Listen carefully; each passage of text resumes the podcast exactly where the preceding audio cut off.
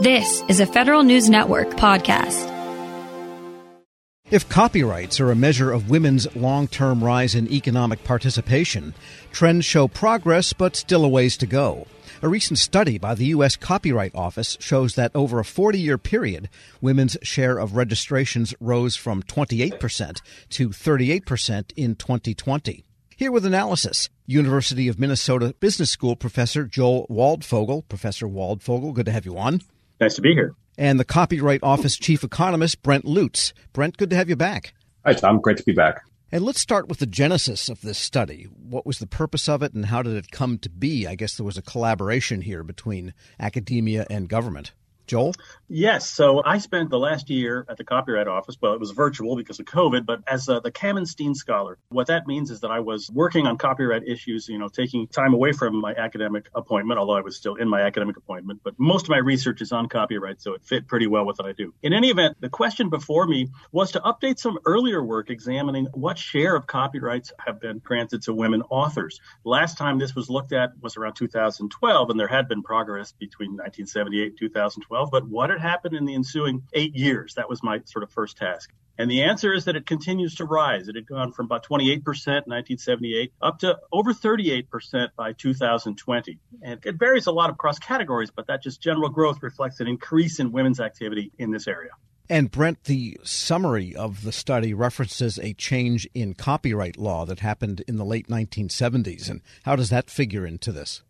So, in a practical sense, the change in copyright law is the point at which we started collecting and retaining data in a digital form that allows us to do this sort of research. Got it. So you had the database available, therefore, that might not have existed before that. Rather, you would have had to go through millions and millions of pieces of paper. That's exactly right.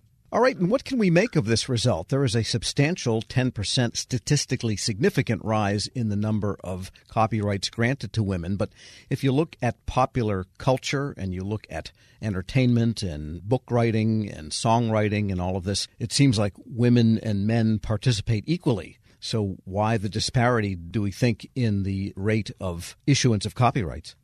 Well, copyright covers a variety of different kinds of media, and it is different across different groups. So take the one called non dramatic literary works, but we know it as books. That one, uh, the female share has surpassed 50% in the last few years. In other categories, for example, machine readable computer programs, it's, substantially less, although it has risen substantially. It's risen like by a factor of three over this period. In the copyright topics related to movies and music, it's risen more slowly and it's on the order of a quarter to a third. But books, I think a big headline result here is that we've surpassed 50%. More than half the authors in non dramatic literary works are women. All right, interesting. And Brent, what does this say then about the copyright process, if anything? So I think it tells us that, I think as you mentioned at the beginning, there's still gender disparities that exist. They're increasing, but I think it also gives us a good framework to understand why those disparities exist and what are the factors that may propagate them or mitigate them, which I think is an important second step that we intend to look into in the future that will help us develop some very targeted and evidence based policy we're speaking with Brent Lutes. He's chief economist of the U.S. Copyright Office, and with Professor Joel Waldfogel at the University of Minnesota. And the ability to create and get items that are available for copyright, of course, begins downstream of the Copyright Office itself, or maybe it's upstream, but it's not directly in the Copyright Office. Let's put it that way. So that's not anything the federal government can really control. What might some of the policy options be then to make sure that women do get their fair share? Just to clarify one thing, though we may not directly control the creation of works, the underlying reason why copyrights exist is to incentivize the creation of works in the first place. Joel. Oh, sure. So let me talk about another kind of headline result of the study. On the one hand, we show that the share of copyright registrations that are to female authors, and that's growing and so forth. But it's not absolutely necessary to register your copyright. It would be desirable in some sense to do so. So there's a different question we ask in the study, which is how does the female share, for example, of registrations in books relate to the female share of activity in writing books? And same for other these categories. And one of the things that we find that's a little bit, I think, thought provoking for us is that basically the registration share lags the activity share based on occupation data by an average about 20%. So women seem to be very possibly less likely to register conditional on creating stuff. Now we say we have to hedge that a little bit because the data on activity aren't, you know, airtight. But still, there's at least a suggestion that there may be some room to go to get more registration, even conditional on having done the work. I should finally mention, though, that that gap, that sort of shortfall has declined over time. It was like 25, 30% 20 some years ago. Now it's more like 10, 15%. So it's shrinking, but there still is a gap that's worthy of sort of exploration, and policy could perhaps encourage registration conditional on having done the, the creation. Right. A parallel comes to mind with the Census Bureau, which has to make sure that every population group is counted. And so they have this elaborate and expensive and well developed program of outreach to very small relative communities, but many, many, many of them to make sure that everyone in those communities is counted. So it sounds like the Copyright Office then could develop outreach programs, maybe look at the application process itself in such a way as to garner more so that the activity share gets closer to the registration share or, or vice versa. Brent? I think you're right there. And we do have substantial outreach. We're always looking for ways to better target those efforts. And I think this gives us a good source of information and a good way to target those efforts. And to the extent that we could figure out exactly why those registrations are lagging, potentially come up with more targeted policy beyond outreach. Sure. And any particular forms that might take in mind yet, or are you still evaluating well, that? Like I said, it depends on figuring out why they lag. You know, if it's a matter of not understanding the benefits of registering one's copyright, for example, that I think outreach and education would be an appropriate policy for that.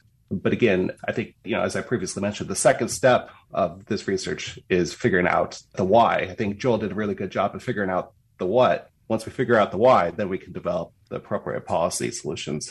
And relative to, say, a patent application where there's this very elaborate process of verifying that it actually is patentable, you've got examiners looking for all the prior art, et cetera, et cetera. With a copyright, if you write a novel or you create a computer program, is there any adjudicative process to ensure that it deserves a copyright, or is it you apply and you get it? So it's not quite an apply and receive setup. There are examiners who look through it and make sure that it meets the appropriate criteria. And, you know, I'm not an examiner and I don't know the particulars of what they look at, though my understanding is that it is perhaps less intensive than the patent examination process. But if I tried to copyright Moon River, it probably wouldn't go through. I doubt it would because I assume that the examiners would understand Let me ask you this. Uh-huh. We have now a good picture and a moving picture over time of women versus men applicants. And I imagine you don't ask racial or other demographic makeup of those that are applying for copyrights, but is it possible to understand some of the other axes of ratios here, say racial or ethnic and so on, that are not asked? I mean, we can study gender relatively easily because the names are on copyright and names are very highly correlated with gender. So it's really easy in the aggregate to say stuff about gender. Race is not there, and there are sort of fancy statistical ways to try to do it, but it's I think it's dicey and, and unclear. Geography is something that I think will be very studyable. Therefore, there's maybe the opportunity to match geographic against census data, and then perhaps you could have at least a way of extrapolating some potential racial disparities. You're right. We don't have that data currently. You know, we're exploring ways to potentially get around that fact. But I think, as Joel mentioned, some of those ways are a little bit dicey and not credible. Right. So you couldn't get a statistically supportable picture, but you could get a picture that gives you an idea of where you might need to direct policy or outreach. Yeah, and I think, you know, in some respects, we can't get a statistically credible picture, but that picture would be limited in many ways. So we couldn't get perhaps a detailed, significant picture. Is it possible legally or under regulation to have a voluntary question for copyright applicants? Let me be careful with that because I'm not a lawyer, and I don't want I don't want to uh, dispense any sort of legal advice. I'll say that you know on the patent side, there's actually a bill in front of Congress right now trying to understand whether it's appropriate and useful to have such a voluntary survey go with the patent application. And, you know, I think it's worthwhile for the copyright system to also at least start thinking about that. And, you know, at the moment, we don't have plans to ask that of Congress. Okay, so in the meantime, then, this study on female participation in copyrights will be something that the Copyright Office is looking at and perhaps developing ways to get at and make more equality there? Yeah, and I think we should think of this as not necessarily all of the answers, but a very significant first step towards those answers. Brent Lutes is chief economist of the U.S. Copyright Office. Thanks so much for joining me. Great to be here, Tom. And Joel Waldfogel is a business professor at the University of Minnesota behind that study. Thank you very much. My pleasure. May I add one thing that I think is also important to mention here? Sure. In addition to doing this study, I think the Copyright Office has also made public for researchers all of these data from 1978 to 2020. This is a huge step forward in transparency and modernization, and it will allow outside researchers, inside researchers to potentially answer questions we haven't figured out yet. So uh, well, I'm pretty excited about that. I think it's a great accomplishment for the office. It's the largest, it's most complete data set on copyright ever released anywhere. We'll post this interview along with a link to that report at federalnewsnetwork.com slash Federal Drive. Hear the Federal Drive on demand. Subscribe at Apple Podcasts or wherever you get your shows. Hello, I'm WIPA CEO Shane Canfield, and thank you for joining us on another episode of Lessons in Leadership. I'm honored to be joined by Angie Bailey, founder and CEO of Ananda Life. Angie has a remarkable career in public service, beginning as a GS2 clerk typist with the Social Security Administration and over the next 40 years, Angie steadily worked her way up through the government, ultimately becoming the Chief Human Capital Officer at the Department of Homeland Security. She's been recognized with presidential rank awards by two administrations for leadership, innovation, dedication, and commitment to the country. Angie, thank you for joining us. Thank you, Shane. What a pleasure to be here. Angie, you've made quite a name for yourself as a leader in the federal workforce. Who was the first person you remember looking up to as a leader? And what about them inspired you? You know i often think about this because you know sometimes we think of the people that we look up to the most as being somebody that throughout our career has you know been at the highest levels and all. But I, you know i've got to go back to honestly whenever i was 10 years old. And uh, i remember i really wanted to play little league baseball on a boys team. I was the only girl. And interestingly it was the women who would keep saying to me that no i couldn't play and then one day, whenever I was there to sign up yet again, uh, there was this guy. His name was Delbert Beiser. And uh, I remember he had like red hair and he had a wad of tobacco in his mouth and greasy overalls and everything. And he said, You know, I'll take her. I'll take her on my team. And, you know, just looking back on that, there's so many leadership lessons and things that I just really admire about him. And actually, I thought about throughout my entire career. He took a chance on somebody he didn't know. He um, put aside whatever conscious or unconscious biases that he might have had about having a girl on a team. He treated me the same. Uh, whether you know if i wasn't performing i got benched just like the boys i got no special treatment and and and he was just really honest with me and he just included me in everything and so looking back on it uh, you know really it was delbert beiser our local mechanic in our little small village that was I think my inspiration for going on to, I hope, become the leader, um, you know, that that I wanted to be. I'd say half of the guests on this podcast have had similar stories where they reach back to either childhood or young adulthood, and I and I think as leaders, it's really incumbent upon us to keep that in mind that that what we say and do especially in the younger ages, really can have a lifelong impact. How would you describe your leadership style and, and how's that developed over time? I would say that the one word that describes my leadership style is that I care. Um, I guess that's more than one word, but I care. Uh, I, I've always cared about the mission. I've always cared about the people. I've always cared, you know, about making sure that that they had what they needed or that they were developing the way uh, you know that they aspired to develop. And i tried to take this approach of not treating people the way i wanted to be treated but instead treat people the way they wanted they want to be treated. And i think that that really kind of developed over my career. You know i started out just like most leaders do where it's very results driven it's all about the bottom line. You need to make sure that you get everything accomplished because you know that's what everybody's looking for the goals the metrics etc but I think as you mature and you go along, you start to, to your point, you draw back on those early childhood days or early adult, young, you know, whenever you're a young adult, and you say, you know, I think that there's a little bit more to this than just the bottom line.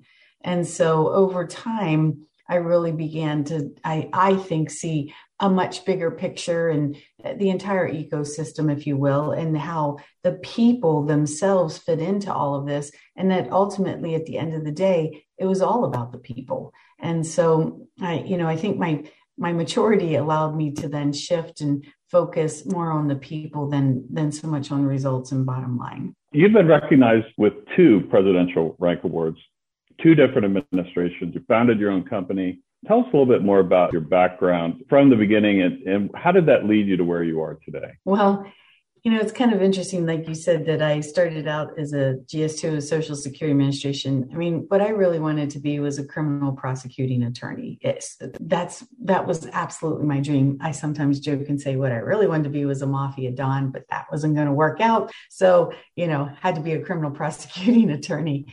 But, you know, I had to get a job to pay for college. I, you know, it wasn't in the cards that I was going to be able to go to college without a job. So I applied at the Social Security Administration, or I'm sorry, at the unemployment office. And lo and behold, I got a job at Social Security. I didn't even know it was federal, to be honest. Uh, from there, I went to the Department of Defense and I found this, this career field called labor and employee relations. And honestly, it was as close as I was going to get to being a criminal prosecuting attorney. I didn't go on to be a, a, criminal prosecuting attorney, but I went on courtesy of Department of Defense to get both my bachelor's and my master's in leadership because the whole study of leadership I just find incredibly fascinating. Um, you know, from hi- historical to current uh, current times, I just it's just something that's just really fascinated me, and so I just I would say I'm a lifelong learner of leadership. And then I would say some of the other things that got me maybe where I am today is I never really said no to anything. If people asked me to take on a new challenge, even if I wasn't sure I was going to be successful at it, I would say, you know what, not sure this is going to work out, but more than happy to give it a try. And it always worked out. But I think giving things a try and just not saying no to opportunities uh, is what really led from one position to the next. I feel like I was always rewarded for just stepping in or stepping up and taking on the challenges that sometimes no one else wanted to do. Angie, thanks so much for joining us today. Oh, thank you, Shane. It's such a pleasure. I, I really appreciate you giving me this opportunity. Thank you. This has been the Lessons in Leadership podcast. I'm CEO of WEPA, Shane Canfield. Looking forward to talking to you next time. Want more ways to show your good side to the world? Donate plasma at a Grifols Center and join thousands of donors who are helping to save lives. Receive up to $1,000 your first month. Learn more at grifolsplasma.com. Grab a 30-day free trial of Live by Live Plus, and you'll get unlimited skips, commercial-free music, and all of the podcasts and live streaming events you can handle. Visit livexlive.com slash podcast one to learn more and start your free trial.